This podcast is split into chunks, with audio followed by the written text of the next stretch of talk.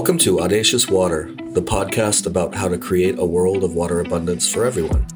I'm John Sabo, director of the Bywater Institute at Tulane University.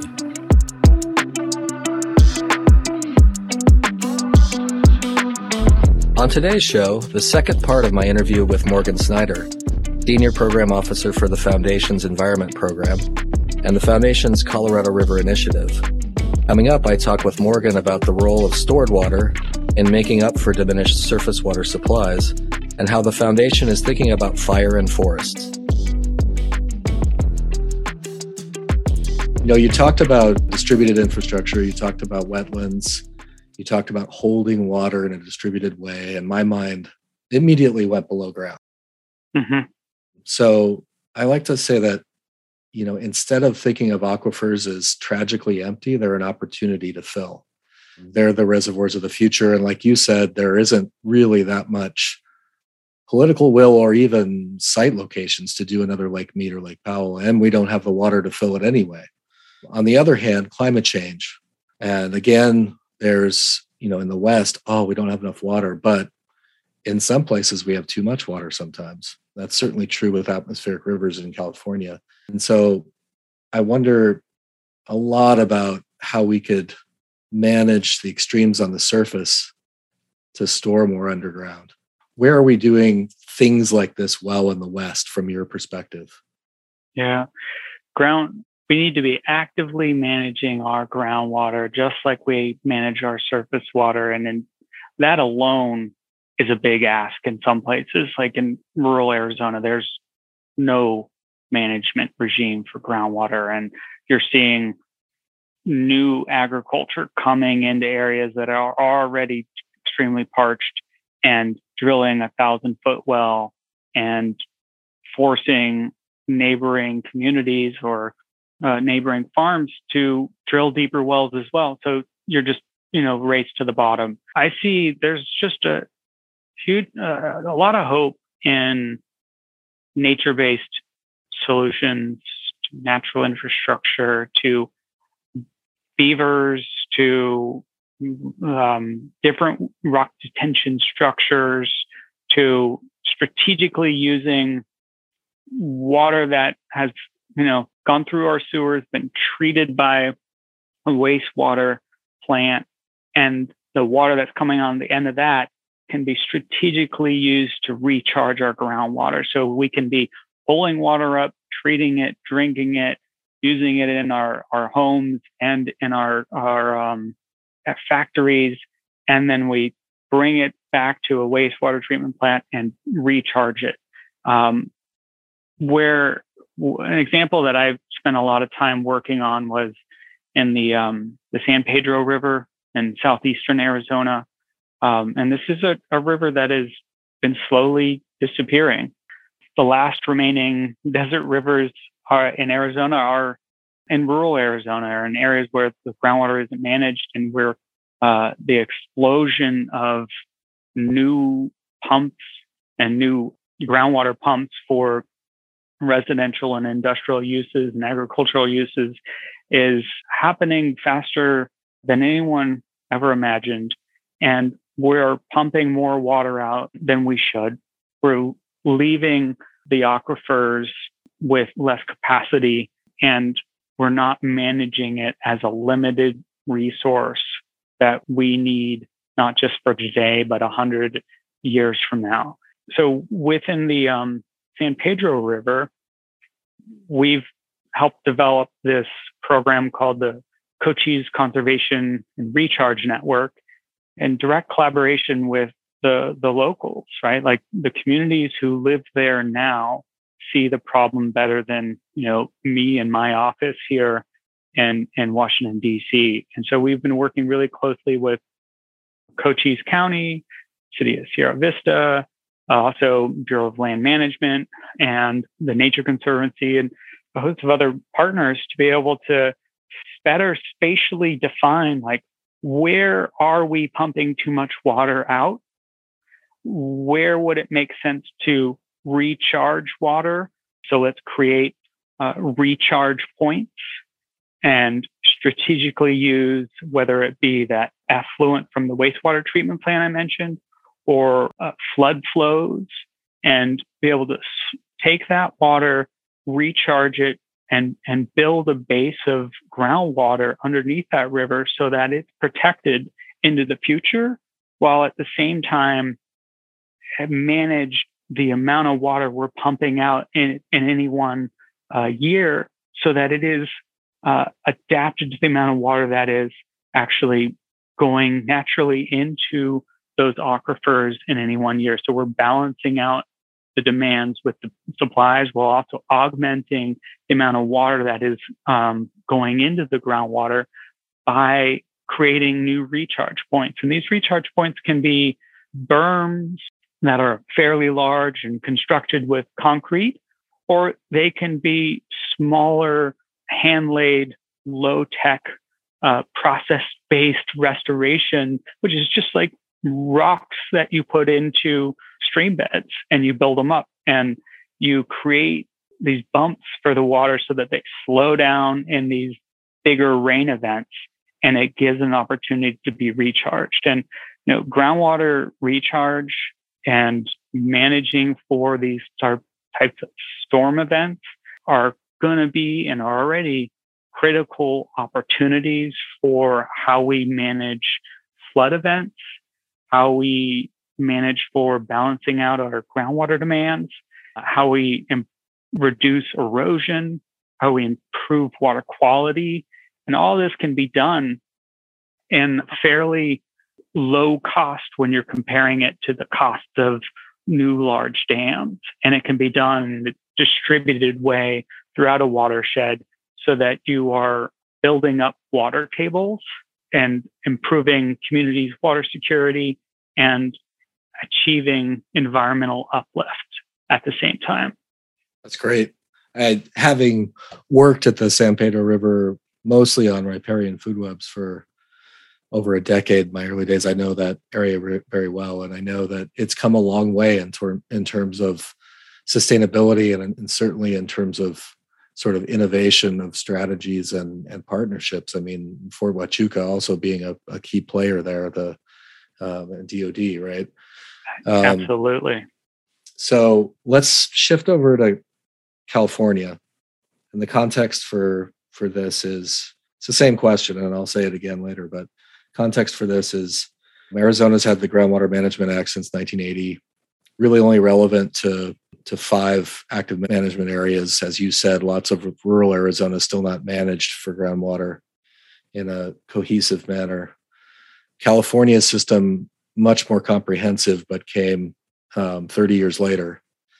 Tell me what you think about the potential efficacy of SGMA compared to the GMA in Arizona and second question is do we need to think about new innovations of the GMA in Arizona, given that SGMA is trying something new? Are there lessons to be learned? I think it's fabulous that California took the step that they did with SGMA to more seriously manage their groundwater and tackling groundwater overdraft, creating whole new governance structures and new institutions to be able to manage that and it's just not something that's meant to happen over you know a couple years time but it's tech decades to be able to adjust to managing our resources in a in a whole new way.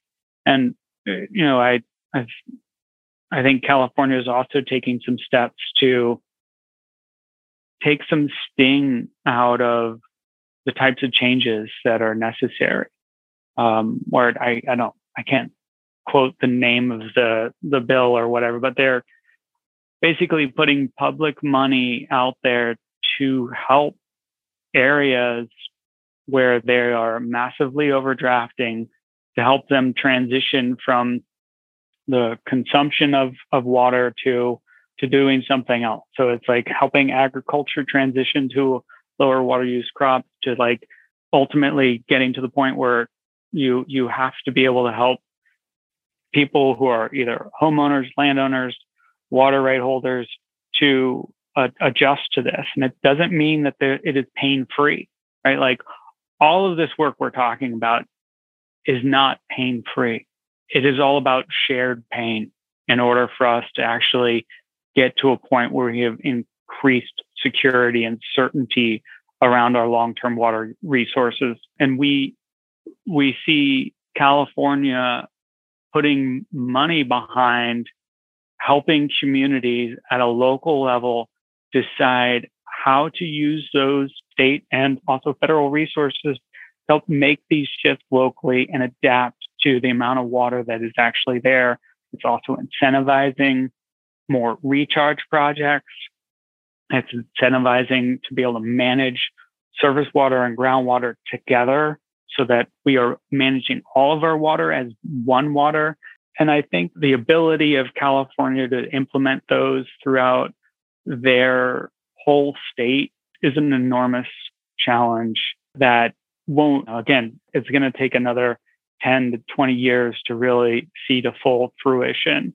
But the Groundwater Management Act in Arizona in 1980, that gave the Phoenix the Sun Corridor and Central Arizona the certainty they needed to be able to grow the prolific economy that exists there now. And it has done an incredibly good job.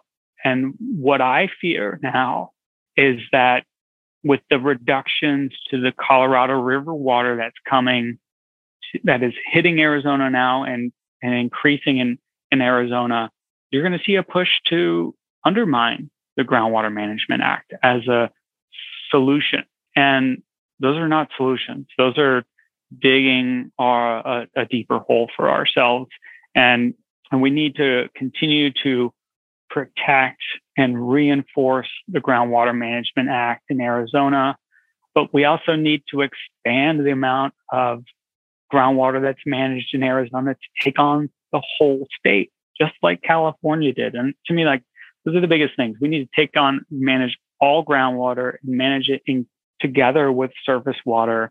And that's what California is doing. And Arizona is next in my mind. They, there's one and a half million people who live in rural Arizona where there is no groundwater management regime right now. And the risks to people, the risks to, you know, the last remaining desert rivers in our Southwest United States, they're, they're just extreme, especially with uh, the impacts of climate change right now. It's something where California is helping address this and focused on not just managing the resource, but the impacts of what managing that resources mean to communities and landowners. And, and that was what I think is, is really important that California is showing communities there, but also showing a way for, for Arizona and how they could be doing it couple points that I really like there. One, the the notion of shared pain. Maybe we'll we'll call this podcast this this episode shared pain for thriving by water later. I like. Let's talk about storage and not numbers, but um, roughly, I know that that Arizona's put away north of 12, 12 million acre feet underground over time. Mm-hmm. Yeah. Some of that's been happening for a long time in Tucson. More of it's been happening in Phoenix. So lots of progress has been made. And that's you know, water borrowed from the surface water system in a lot of cases, right? Yeah. So putting that issue aside, and I definitely was thinking about that while I was on Lake Powell. Do you think that that insurance policy, that stored water, is going to come into play as we go into these big surface water cuts? And and what's your what's your feeling on how important it's going to be? Yeah, it, it's coming into play already and you're seeing that slug of water, you know, like you, you said 12 million acre feet. It's, it's a huge amount of water that Arizona has proactively stored underground because they knew this day was coming. And some of the challenges is that they actually haven't built all the infrastructure needed to be able to pull it all out, like the groundwater pumps that are necessary to pull it all out. And they're not completely certain about the quality of all that water that has been stored. Some of that is to be figured out, right? But it it's going to allow Arizona and a lot of metropolitan areas in Arizona to continue to thrive for you know the next 10 plus years while we have to go through this massive reduction in water use and a really a cultural mindset shift where we're using less water and less water and we're sort of this tightening our water belts while at the same time allowing us to continue to have thriving communities. And so I think Arizona saw this coming. They've been planning for it. This is not a surprise. Climate change is not a surprise. The amount of impact that we're seeing to our water systems, not necessarily a surprise to the water management community either, right? Like we're been thinking about this for decades in advance, and we're now finally here where that groundwater resource that Arizona has stored is we should be celebrating all the water managers who who thought to do that for for the last you know a uh, couple of decades. But we also know that it is extremely limited, and so our approach to using that water needs to be aligned with the scarcity of that water. Right. Just to give a visual, that quantity of of water stored underground is equivalent to approximately a third of one of the two big lakes. Yeah. And so it's a lot, but it's not a 10 year supply. What I hear people saying in like the central Arizona area is like, it'll help us help the central Arizona area give them the 10 year buffer window that is needed to actually do a lot of the infrastructure and changes or water use, consumptive water use changes that are needed. So it is a, you're right, probably not totally equating to a 10 year supply, but it gives them that next 10 years to be able to adapt to the the fundamental reductions in water use that it, or water availability coming from the Colorado River. Right. One last question on the groundwater topic. Let's go back to California. Talked about atmospheric rivers a couple of times.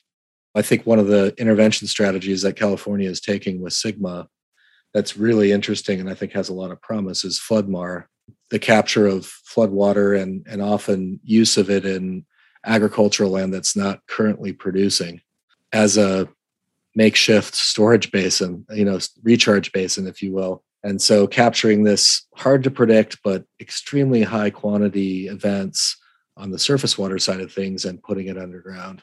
Are there places you think that could work outside of California? I mean, I think California has been pretty innovative, but yeah, I think with monsoons in the Southwest, it's fairly similar, right? You've you've got huge rain events that are also hard to predict, but are opportunities, right? That that is water coming in a significant quantity over a short period of time, and we would be smart to be able to help capture that. And it's not necessarily possible or realistic to have physical concrete dams everywhere. So going ahead and capturing in that and recharging it underground, that is the best available reservoir that we uh, we have and we don't really have to pay for. Right? It is already there and it's just waiting for for us to be able to uh, manage better. And so I think this is both. You brought up the example of you know using some agricultural land in a, in a smart way for recharge. It is also investing in like the wet meadows, investing in you know beavers and wetlands because they also do a lot of this groundwater recharge, but do it in a much more distributed way, which allows you to kind of meet the water where it hits the land when it hits the land. And you don't have to be guessing it's in, it's going to come down on this little tributary of a river or that little tributary two valleys over. I think that's going to be a critical component of how we are ultimately capturing the benefit of monsoons or atmospheric rivers and using that water that comes down for long term benefit and also managing, as I said this before, but managing erosion, managing water quality. You get so many co benefits from being able to capture these high flow events, slow it down, and let it infiltrate into the ground, build up groundwater levels so that you can you have water to use when we need it. Coming up, I ask Morgan about what lessons from the West and water apply to the Mississippi? And is farmland natural infrastructure? Stay tuned. I'm glad you made the connect back to natural infrastructure because that that ties a ribbon around those first two topics. And so let's let's turn to fire. Mm-hmm.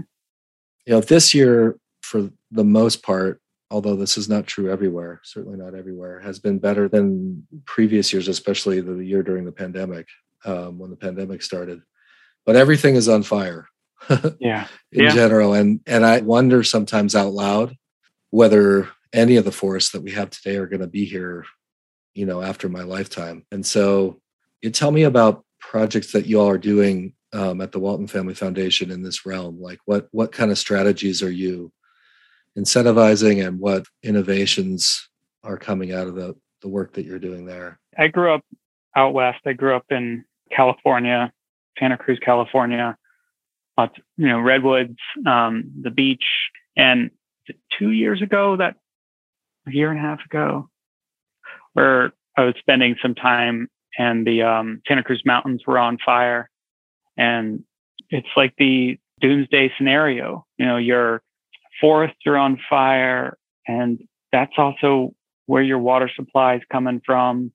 And I mean, it's this magical moment that was just so sad and also beautiful, where it's like the forest was on fire and then you saw the embers from that forest fire land in the ocean and then like a few days later coming to the beach in the morning and you could see the high tide mark on the beach where there's just this black pencil mark of coal or well, not coal it's the ashes and so you've seen like the forest that used to be up in those mountains is now sitting in a line the high tide mark on the beach. And so the fire eh, out west, the fires out west are a significant problem that are we have to get under control. And a lot of that is like, how are we managing our forest?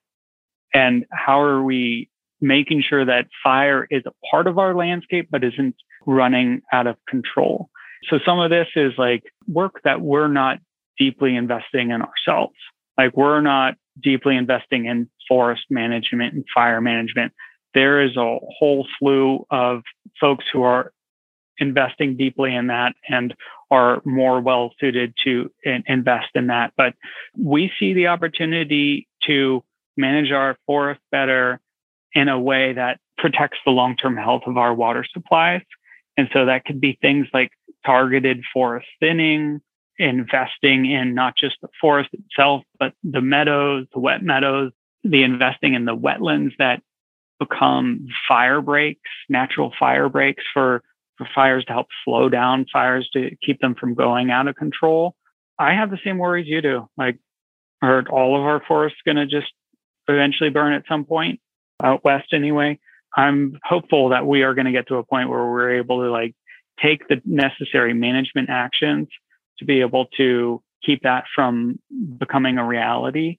But it isn't a, um, it isn't something that is a, a significant part of our our portfolio.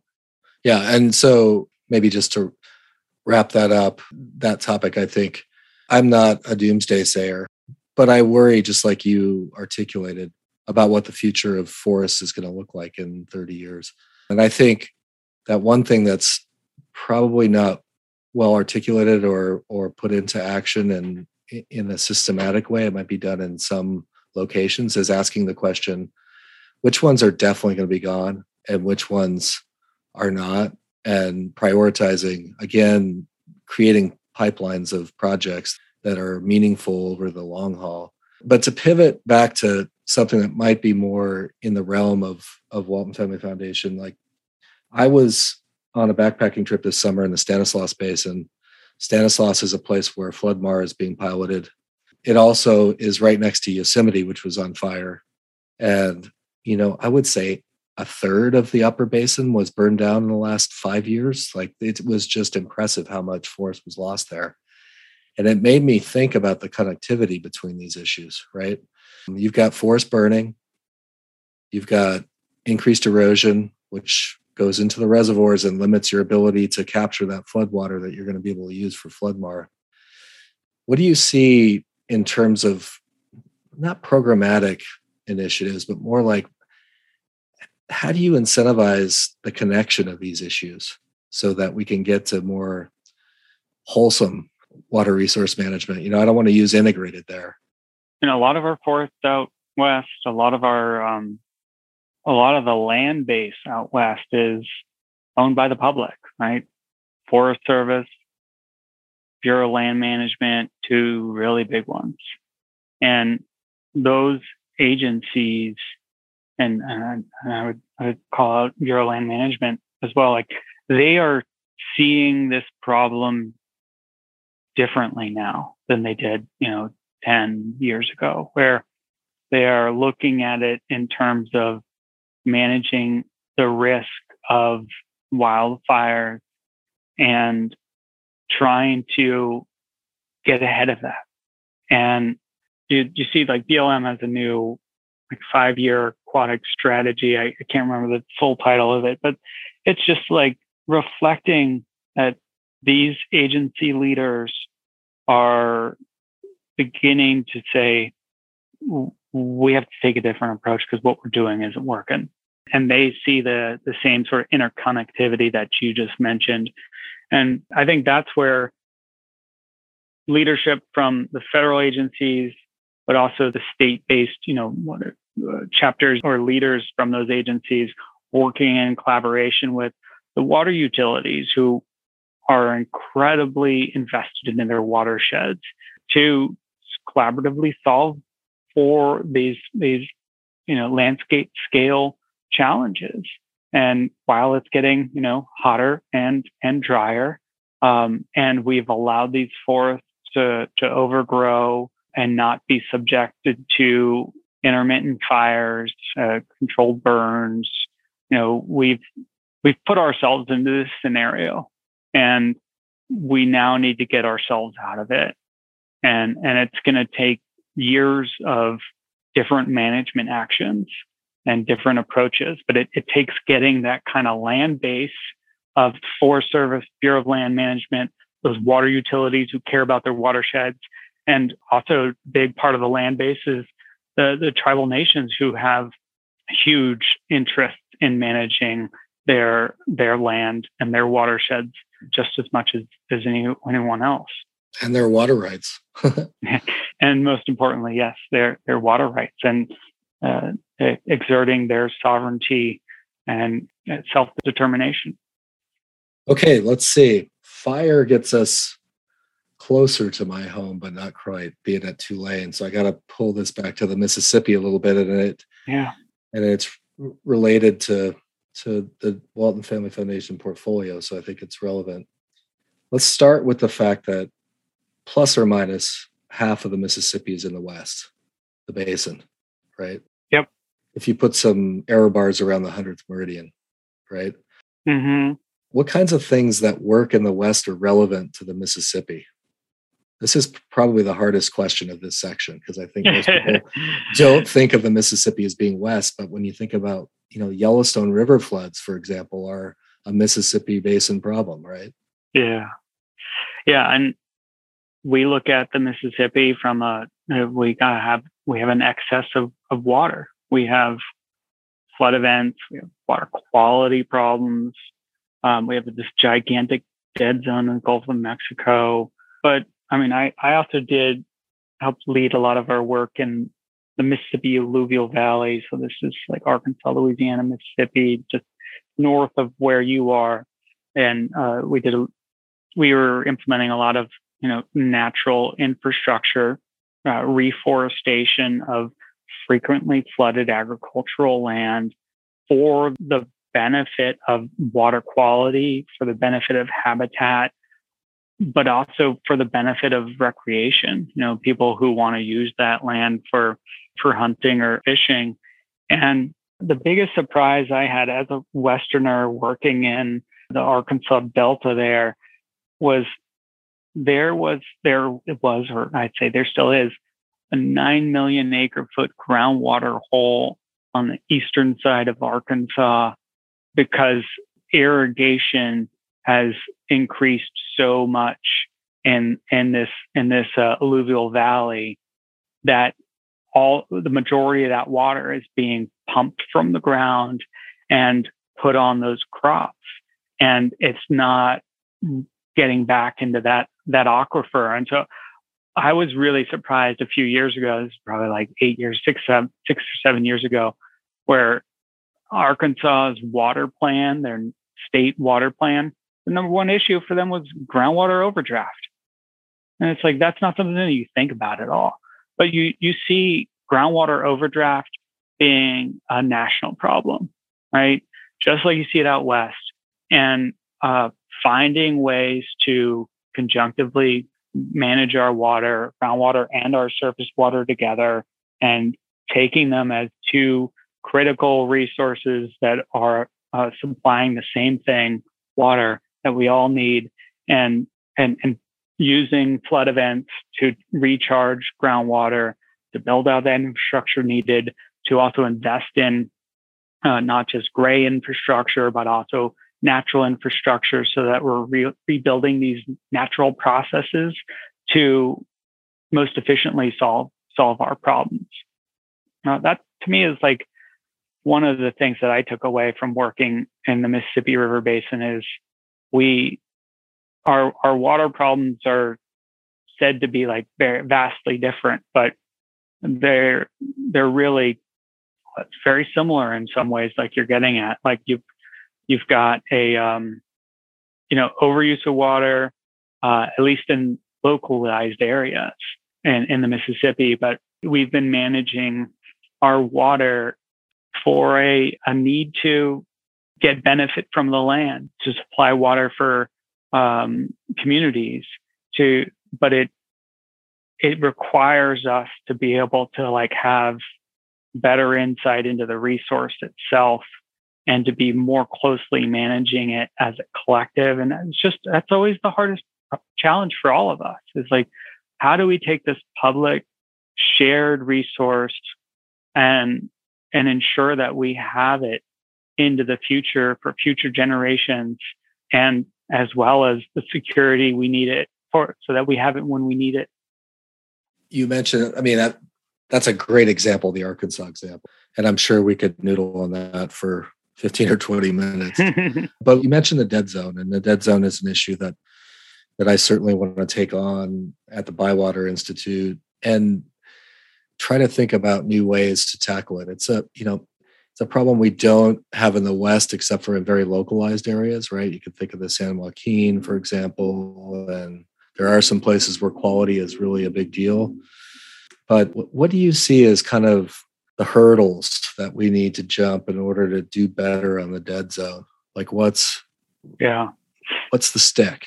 The management of nutrients, big thing like agriculture. So another you know, it's another gigantic water challenge and agriculture is at the center of it, just like it is out west.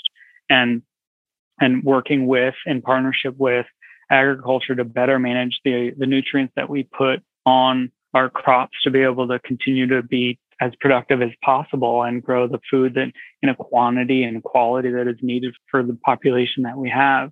And you know, I think the biggest opportunity that in the Mississippi is soil health like the next bump in our agricultural productivity is going to come from improved management of soil health down to the, the microbe level. Like we we are going to invest in the health of our soil because that's what produces the food we need, but that's what also helps filter and process the nutrients that we put on that land and in order for it to be as productive as possible. So I think soil health is the most important thing in working with agriculture, but also finding ways to um, take, you know, as I mentioned, like there's marginal agricultural lands that end up being bigger contributors to the problem in the dead zone than they are in productivity for for agricultural production right? And so you're seeing some marginal land come out of production because it was being flooded once or once every two years or every three years. And you saw the landowners saying, you know what, I, this is becoming a problem.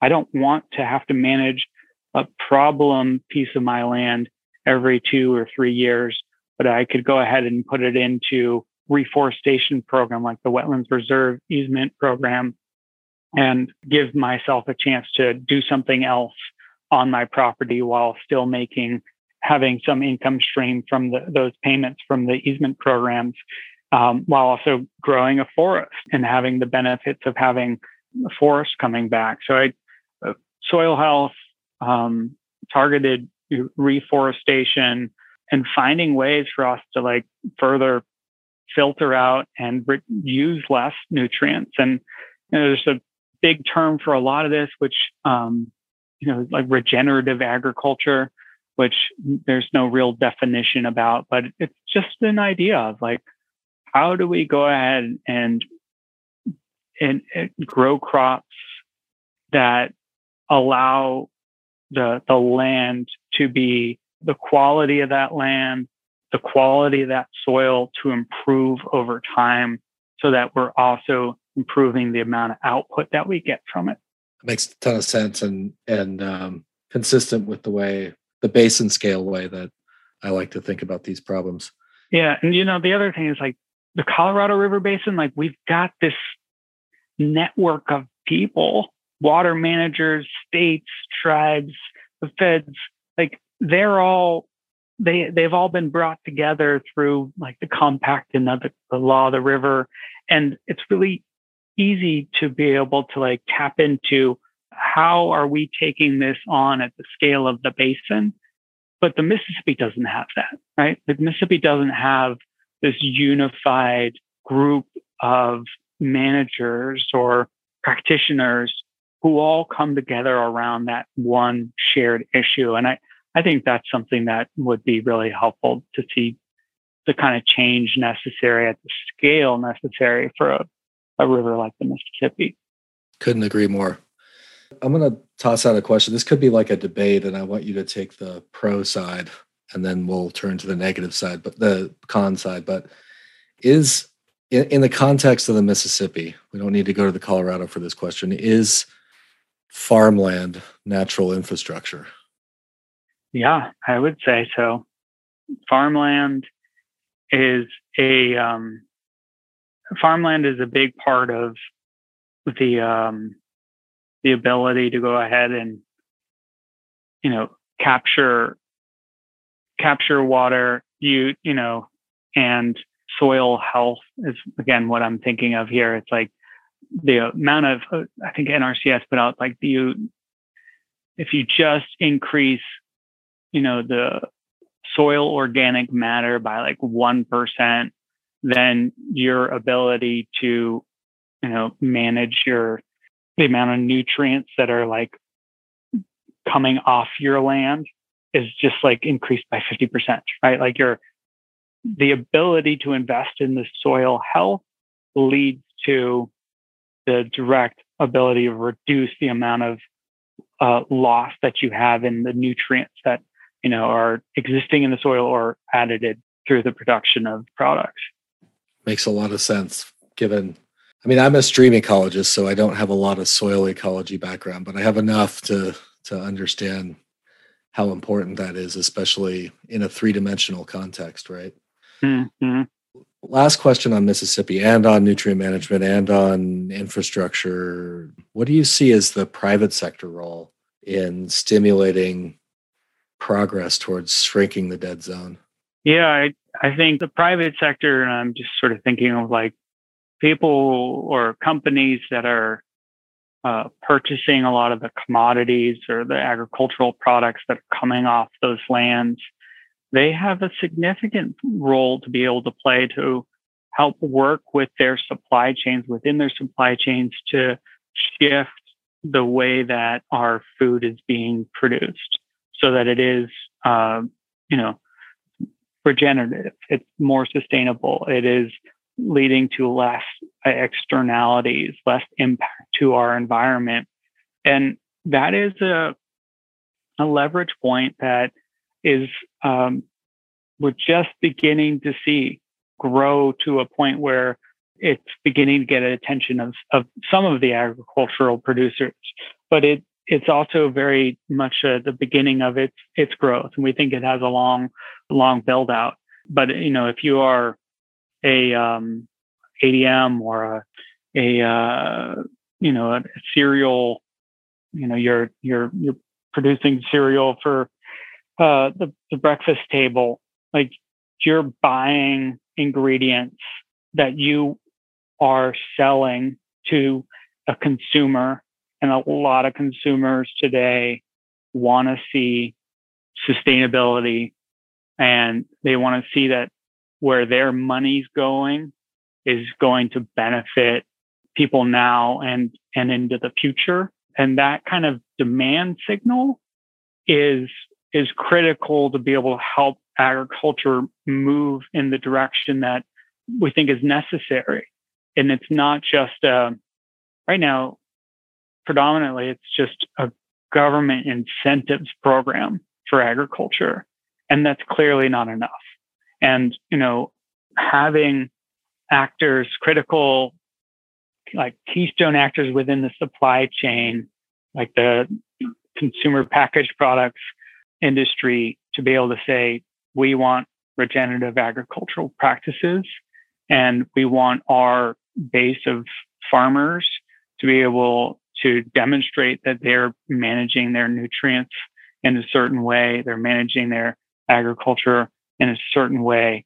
That is a really important um, tool in the toolbox that is is just beginning to grow. But it, it's also not easy because a lot of these products, like soy and corn, they're grown at such a massive scale. It's even hard to even track where when you're buying soy where is that soy actually from and and so building out not just demand from the corporate actors but um, building out the supply chain solutions tracking and the on the ground practices all of that is is something that needs to be built out together so that isn't just a new demand on agriculture without the kind of support necessary to help them get there.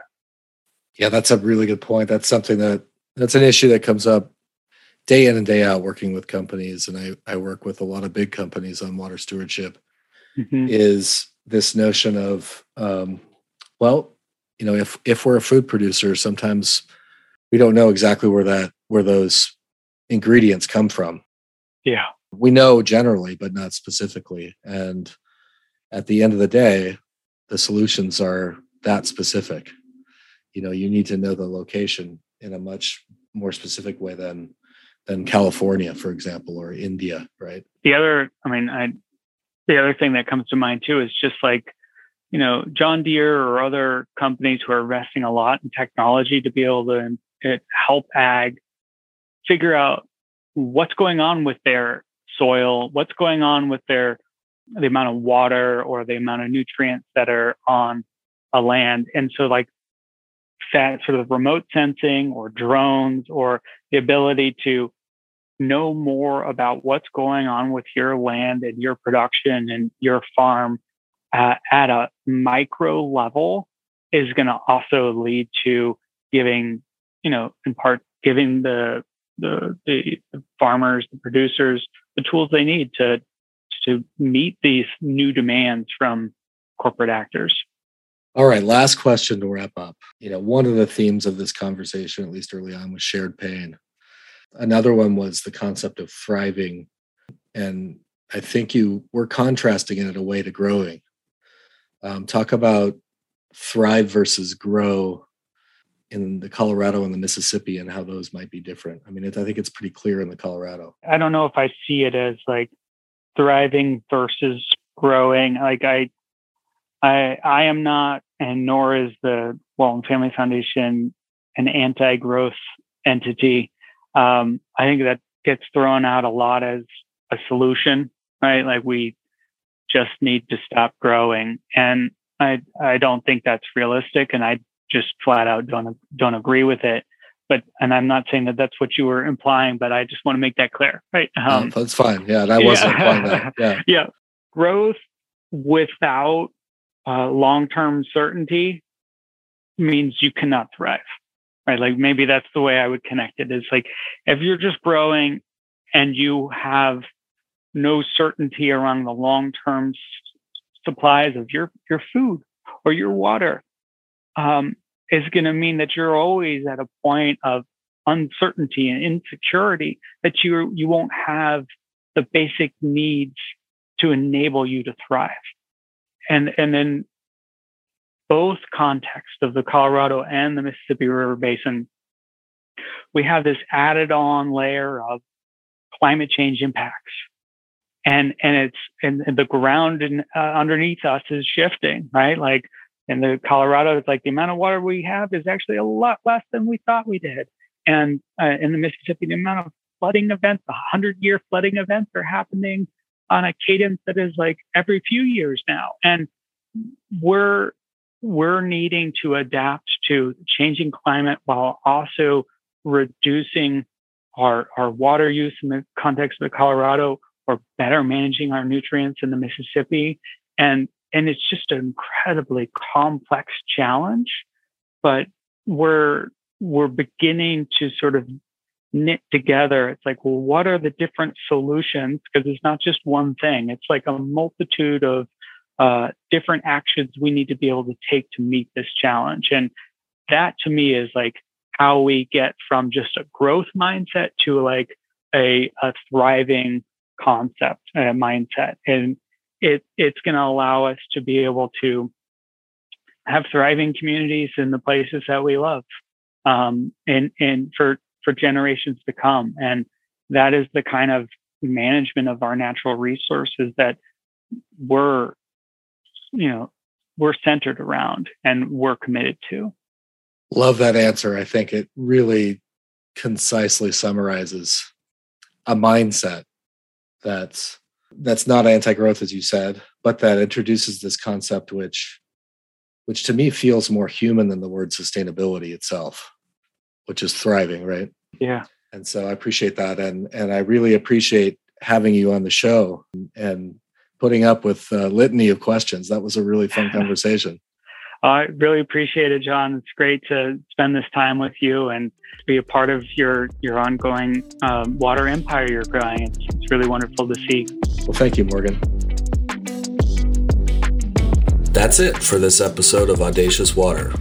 If you like the show, please rate or review us and tell your colleagues and friends. For more information about Audacious Water, visit our website at audaciouswater.org backslash podcast. Until next time, I'm John Sabo.